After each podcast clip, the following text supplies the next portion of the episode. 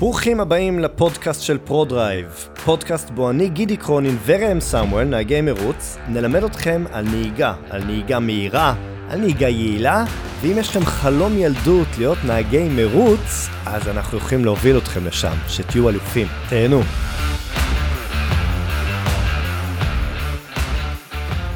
אז uh, הפרק הקודם, דיברנו על, ה, על התאונה המצערת בטבריה, עם העיבוד ברקסים. וזה הוביל לים שאלות של אנשים וזה, ובין השאר, אחת השאלות שהכי אני שומע אותן, כבר לא רק מאז הפרק, אבל גם שנים, זה אנשים שבאים אליי ותגיד, גידי, אבל אם אני לוחץ חזק על הברקס, הרכב לא מתהפך? אז, אז אני אמרתי, אוקיי, אני הולך להקדיש לזה פרק ו- ולהסביר, להפיג בעצם את, ה- את החשש הזה של מה זה רכב מתהפך, למה שהוא יתהפך. אה, ואני אתחיל, שוב, בלהרגיע, לא, רכב לא מתהפך כל כך בקלות, ובאמת רוב הפעמים שרכב מתהפך, הם, הם פעמים שיכולנו למנוע את ההתהפכות די בקלות. אבל אני אנפץ כמה מיתוסים לגבי העניין הזה, ויסביר קצת מה זה ברקס חזק בעצם, מה זה עושה, ולמה רכב לא יתהפך כל כך בקלות. אז אה, קודם כל נבין קצת על המערכת ברקסים. כי היום מערכות ברקסים הם עולם שונה לגמרי ממה שהיה פעם. אנשים לא כל כך יודעים, אבל בעבר הרחוק, אה, ברקסים היו כל יחידה בפני עצמה. נדבר איתכם 60-80 אה, שנה אחורה. בן אדם היה לוחץ ברקס, אז צמיג אחד היה ננעל, השני לא, השלישי לסירוגים כבר קצת עקום, והרביעי אולי כן, אולי לא, זאת אומרת, אה, קיבלנו בלימה ממש לא אחידה בין ארבעת הגלגלים. וזה הוביל את האסטרטגיית נהיגה שנקראת uh, פימפום. שבעצם אם אני מפמפם, אז אני לרגע נותן מין השוואה לאוטו, שהוא לא זז ועף ימינה ושמאלה, והוא נשאר יחסית ישר. הבעיה עם הפימפום, שזה בפני עצמו פעולה מאוד מאוד גרועה, בטח ובטח, מאז שפתרו את בעיית הברקסים הזאת, אה, שזה כבר משנות ה-60-70. שמה זאת אומרת בעיית הברקסים? אז אם פעם כל גלגל היה עובד בנפרד, אה, שנות ה-70 התחילו לשלב בין הגלגלים, לשלב בין הסרנים בברקסים. זאת אומרת, כשאתה לוחץ ברקס, זה לא רק ברקס על הגלגל השמאלי קדמי שלך, אלא גם על האחורי ימני. וגלגל ימיני קדמי היה בהצלבה לגלגל אחורי שמאלי. מה שהיה קורה זה שעכשיו כשאתה בולם, יש בלימה יותר אחידה על כל הגלגלים, ואז האוטו לא בבלימה אף ימינה ושמאלה. עכשיו, בהתקדמות הטכנולוגית, כבר בשנות, סוף שנות ה-70 לתוך שנות ה-80, היה לנו ABS. ABS, מערכת אה, למניעת נעילת גלגלים, Anti-Lock Braking System, או כמו שאני אוהב להגיד, אחלה בריקסים שבעולם. אה, או גם שמעתי, אני בולם סבבה, גם טוב. אה, שבעצם זו מערכת שהומצאה, וואי, אני קולט שאני יכול לעשות פרק שלם על, אני, על המקור של ה-ABS, זה הומצא בכלל מטוסים בתחילת המאה הקודמת, שהמטרה הייתה פשוט לא... שלא יתפוצצו צמיגים בזמן נחיתה. אני לא אכנס לזה, באמת פרק שלם, אני אביא איזה מישהו מומחה לתעופה ונעשה פרק על זה.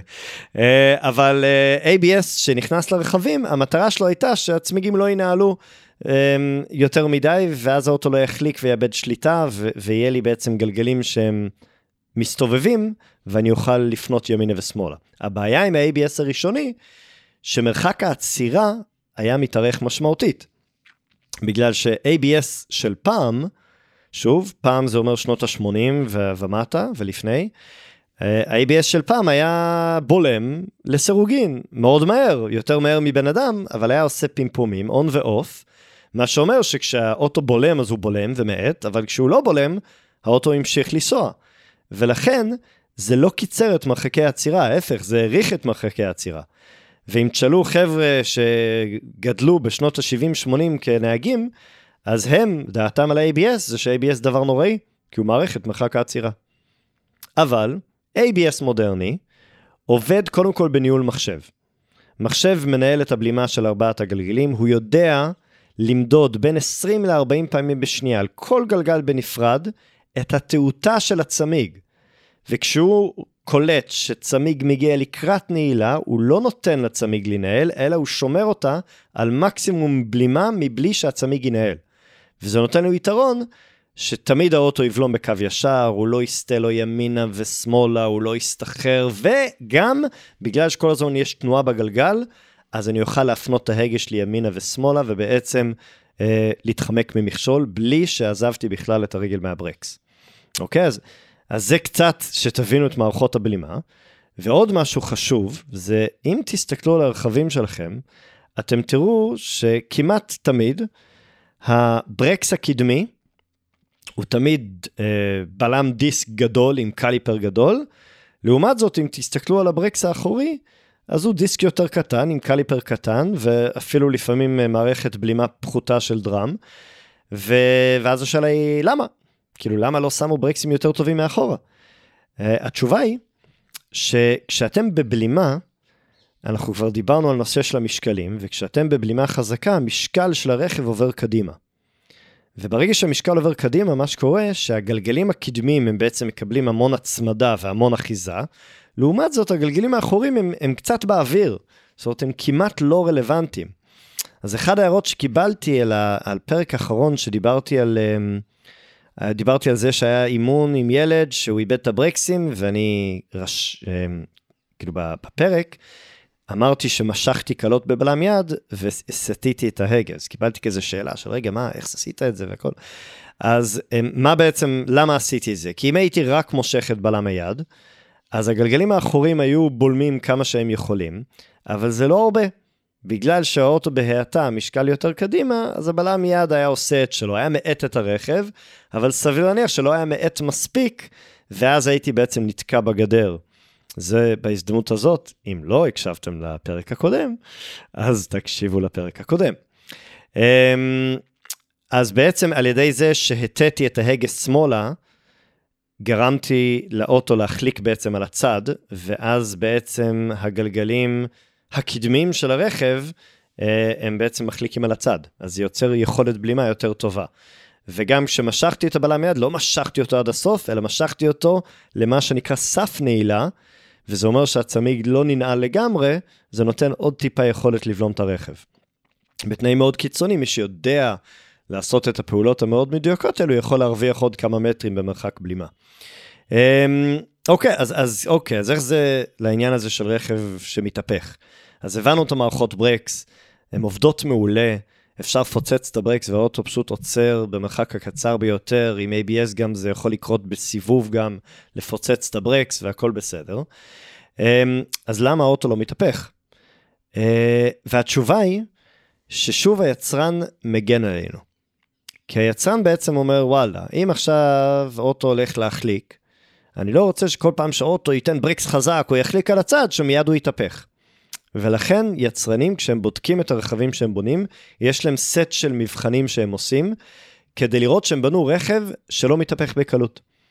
אה, הם עושים סללום, והם עושים אה, סללום ברוורס, והם גם עושים, אה, זה נקרא דיר טסט, שזה בעצם אתה נוסע בכביש 70-80 קמ"ש, ופתאום קופץ לך צבי לאמצע הכביש, ואתה צריך לסטות מהצבי ולסטות חזרה לכביש, ופעולה מאוד אגרסיבית, שככה בודקים איך שהאוטו באמת לא מתהפך. אז קודם כל הם בונים את המכוניות כדי שלא יתהפכו. איך הם עושים את זה? מרכז כובד נמוך, אוקיי? וזה משהו שהוא מאוד חשוב. למי מכם שלדוגמה נוסע על ג'יפ ויוצא לטיול ומעמיס את כל הציוד שלו על הגג, ולא חושב על מרכז כובד, זה בהחלט יכול להיות בעייתי. זאת אומרת, אם אתם מעמיסים ציוד על הגג, אז תבחרו את הציוד הכי קל על הגג, ואת הציוד היותר כבד שימו נמוך בבגאז' או, או במקומות שהם ינמיכו את המרכז כובד. ככל שמרכז כובד יותר גבוה, יש יותר סיכוי שהאוטו יתהפך. אז היצרן לוקח את זה בחשבון, ובונה מרכז כובד נמוך. הדבר השני שיצרן לוקח בחשבון, זה יכולת ההחלקה של הרכב. אמ, ודווקא פה, בעולם המרוצים, בעולם הספורט, יש לי דוגמה משעשעת, משעשעת, כאילו לא לבחור שריסק את האוטו שלו, אבל uh, זה אפשר ללמוד מזה הרבה. Uh, אני חושב שזה היה מנחת ערד, הרבה לפני שהיו מסלולי מרוץ. היינו עושים ג'ימקנות עם סללומים, וכל אחד היה בא עם הרכב שלו. ואני זוכר, הגיע רכב, דייהצו אפלאוז, עם כבר uh, קצת עתיק, עם בולמים מאוד מאוד רכים. זאת אומרת שהאוטו מתגלגל מצד לצד, הוא לא שיפר את הבולמים שלו, והוא רצה ליצור לעצמו יתרון, הצליח להשיג דרך איזה מישהו שהביא מאיזה אה, חו"ל, אה, צמיגי מרוץ, דביקים וטובים, מה שלא היה ניתן להשיג בארץ באותה עת. והרכיב רביעייה של צמיגים סמי סליקס עם מלא מלא אחיזה, והוא בא לעשות ג'ימקנה וזה היה ממש נראה טוב, כי האוטו שלו אחז טוב, ממש טוב. הוא הצליח לקחת את הפניות מאוד מהר. והוא נכנס לסללום, פנייה שמאלה, פנייה ימינה, ובום, התהפך. בשנייה. עכשיו, למה הוא בעצם מתהפך? כשהבולמים מאוד מאוד רכים, ואתה פונה, אז כל האוטו נשען. אתם בטוח מכירים את זה בכל פנייה, שאתם יושבים ופתאום מישהו פונה, אז כולם נמרחים לשמשה. והוא פנה בצורה מאוד חדה. היצרן בונה את האוטו לזה שאם אתה פונה בצורה מאוד חדה, אז האוטו אמור להיכנס לתת היגוי. דיברנו על זה באחד הפרקים, שזה מה שקורה, איך היצרן מגן עלינו. Uh, במקרה הזה, uh, זה לא קרה, כי הצמיג עם המון המון אחיזה בטמפרטורת עבודה פשוט אחז, וצמיג שאוחז לא מחליק.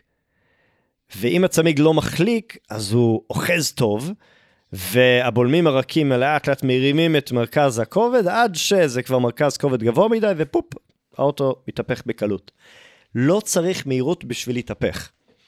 קחו בתוך העיר רכב שב-40 קמ"ש מחליק בכיכר ופוגע עם הצמיגים שלו במדרכה, המדרכה הנמוכה הזאת, מה היא עושה? היא בעצם מונעת מהצמיג להחליק. ואז אם הוא פוגע ב-90 מעלות במדרכה, האוטו מתהפך בקלות, ב-20-30 קמ"ש. זאת אומרת, כל עוד אין לכם משהו שעוצר את הצמיג מלהחליק, אין מצב שאתם אה, תתהפכו. אם עפתם מהכביש ונכנסתם למהמורות וכל מיני אה, מדרגות וסלעים, אז כן, יכול להיות שאתם תתפסו ואז האוטו יתהפך. אבל תיכנסו למשטח אה, חלק או כביש מהיר ותכנסו להחלקות, אמברקסים, מה שלא תעשו, כל עוד המשטח חלק, האוטו לא יתהפך. שוב, אלא אם כן עשיתם כל מיני שיפורים שהיבואן והיצרן אומר לכם לא לעשות. לא להתקין צמיגים עם המון המון אחיזה, אם אתם לא עכשיו יודעים לעשות את זה עם בולמים נכונים והכל. אז אוטו לא מתהפך בקלות. אה, וזה מוביל אותי, אוקיי, אז בכל זאת, המון אנשים התהפכו פעם, או ראו מכוניות שהתהפכו. אז למה הם התהפכו? והתשובה היא שסביר להניח שמהרגע שהם הבינו שהם מאבדים שליטה, עד הרגע שהם הגיעו לדבר שגרם להם להתהפכות, אמרתי, מדרכה, סלע, אה, קיפול כפל קרקע, הם כנראה לא עשו כלום. מה זאת אומרת? בן אדם שמאבד שליטה, לרוב לוקח לו זמן להגיב, הוא כזה מהסס, חושש, חושב על הסרטים בהוליווד, ששם אם אתה רק, uh, תחשבו על כל המרדפים בהוליווד, אתה רואים אנשים מרדפים, אוטו מחליק והכל, ואז אתה רואה מישהו נוגע בברקס, וישר בום, האוטו מתהפך באוויר, מתגלגל ארבע פעמים, למה? כי הוא לחץ על הברקס. זאת אומרת, בראש שלנו, אומרים לנו, אל תבלום בסיבוב, אל תבלום בכביש רטוב, אל תבלום כי זה מסוכן, אל תבלום הרכב שלך יתהפך. אבל בפועל, ברגע האמת, זה דבר נוראי, כי הדבר הנכון לעשות ברגע שמאבדים שליטה זה פשוט לפוצץ את הברקס ולעצור את האוטו, להוריד אנרגיה. וברגע שעשיתם את זה, עד שאתם תגיעו לאזור של המדרכה או מחוץ לכביש, המהירות כבר תהיה כל כך איטית, שכנראה שכבר אה, לא תתהפכו ואפילו, אולי אפילו לא תגיעו לנזק. אני אתן לזה הקבלה לעולם המרוצים. כי בעולם המרוצים, אנחנו גיבורים ויודעים לשלוט באוטו. אבל כשאני מאבד שליטה, אני מפוצץ את הברקס בכל הכוח. עכשיו אומרים, מה, אבל גידי, אתה יודע לשלוט באוטו שמאבד שליטה. אני אומר, נכון, אבל השאלה אם הגבתי מספיק מהר. ואפילו יש לי סרטונים שאני במהירויות של 100, 120, 130 קמ"ש בתוך פנייה במרוץ או במסלול, ואז פתאום משהו קורה באוטו שלא צפיתי שהוא יקרה. אני אסביר. אם אני יודע שיש פה פנייה שאני מכיר אותה והאוטו קצת מחליק, אז מראש אני מתכונן לזה ואני יודע כמה עגל לתת, כמה גז, ואני יודע מתי האוטו יחליק.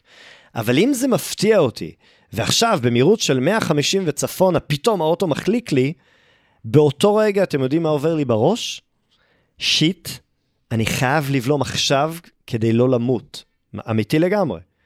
כי אם אני אתחיל לחשוב שאני יכול לשלוט בסיטואציה, וימשיך לנסות לתקן, יש מצב שאני ב-150 קמ"ש לתוך קיר צמיגים. וזה אולי מוות. ולכן אני מפוצץ את הברקס כדי להגיד, אוקיי, אולי זה יהיה תאונה, אבל אני לא אמות. אם הגבתי מספיק מהר, אז עכשיו המחשבה שלי בראש מתחלפת. עכשיו אני כבר מבין שאני לא אמות, כי הצלחתי להוריד כבר מספיק מהירות, אבל אני גם מבין שהולכת להיות פה וואחד תאונה, ואני כבר מתבייש, מתבאס על זה שאני צריך להוציא משהו כמו 20 או 30 אלף יורו על תיקון הרכב. ואולי גם אני אהיה פצוע, אבל לא כמו הבנק שלי, שאני צריך לתקן את האוטו. אם הגבתי באמת מספיק מהר, אז בשלב מסוים אני קולט, וואלה, יש מצב שיצאתי עם נזק של אלף יורו, ווואלה, הכל בסדר. ולפעמים אני גם אומר, shit, איבדתי פה שתי שניות, שני אנשים עקפו אותי, אבל אני ממשיך את המרוץ. זאת אומרת שככל שאני קולט מוקדם יותר, שאני במצב חירום, אובדן שליטה, ואני מפוצץ את הברקס בכל הכוח, כדי להוריד אנרגיה, כדי לעצור כמה שיותר מהר את האוטו, יש יותר סיכוי שהנזק יהיה יותר קטן. ובישראל אני יכול, באמת, יש מלא סרטונים של אנשים שריסקו את המכוניות שלהם על המסלול, ופשוט אם היו אינסטינקט ראשוני מפוצצים את הברקס, אז אפילו לא היה להם תאונה קטנה, רק היו מפספסים איזה 2-3 שניות על המסלול. אז זה מציל חיים, full ברקס ברגע שאתם כאילו קולטים שאתם באובדן שליטה, אם נתקע לכם הגז או אם נתקע לכם הברקס, פשוט פוצץ את הברקס, וגם במסלול המרוצים, כשאתם קולטים שאתם אובדן שליטה, זאת אומרת, אתם במצב שלא תכננתם שיקרה, לא משנה כמה אתם טובים וכמה אתם יודעים מה לעשות. גם אם בסוף אתם יודעים מה לעשות, הבעיה היא שזה קורה באיחור של 2-3 שניות. ולכן, דבר ראשון, אוטומט, פיצוץ לברקס, להרים את העיניים, ואחר כך לראות אם אפשר לצאת עם זה יותר טוב. תעבירו את זה הלאה. חבר'ה, הפרקים האלו מצילי חיים. שלחו את זה למישהו שנוהג, למישהו שאוהב לנהוג, למישהו שאולי לא אוהב לנהוג, כי הדברים האלו שאנשים שומעים אותם וזה נחקק להם בראש, רק זה מספיק כדי להציל חיים. וכמובן, מוזמנים לבוא לאימונים, לתרגל בלימות, זה חשוב, כי עד שלא מתרגלים את הדברים האלו, לא באמת יודעים מה יקרה ברגע האמת. תודה רבה על ההאזנה, אני מקווה שנהניתם. למטה בציור תוכלו למצוא את הכישורים לאתר שלנו לאינסטגרם, פייסבוק, יוטיוב וגם את פרטי יצירת הקשר. ניפגש בפרק הבא, ועד אז תהיו אנשים טובים, תעזרו לאנשים מסביבכם, ובעיקר כל יום תבחרו משהו אחד שאתם רוצים להתאמן עליו, ותתמידו בו כדי שתוכלו ליצור הרגל חדש, וככה תגיעו לפודקאסט הבא מוכנים לטיפ הבא. יאללה ביי.